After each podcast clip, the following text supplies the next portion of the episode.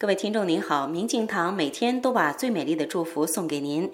昨天我们说起过，知道有念，知道无念，知道就行，什么也没有就是。听到平台的音频后，有很多朋友都心存不解，知道就可以，就这么简单。要想达到这样的境界，该怎么去做呢？其实丁老师常说，简单点儿，再简单点儿，千万别复杂了。在生活中，忧思恐惊来了，你知道它来了，看着它，让它经过就可以了。本来就没有什么事儿嘛。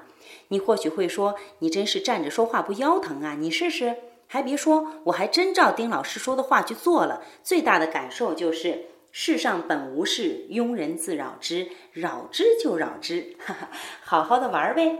今天您回复“念头”两个字，想念的念。头发的头，给您看怎样才可以真正做到知道就可以。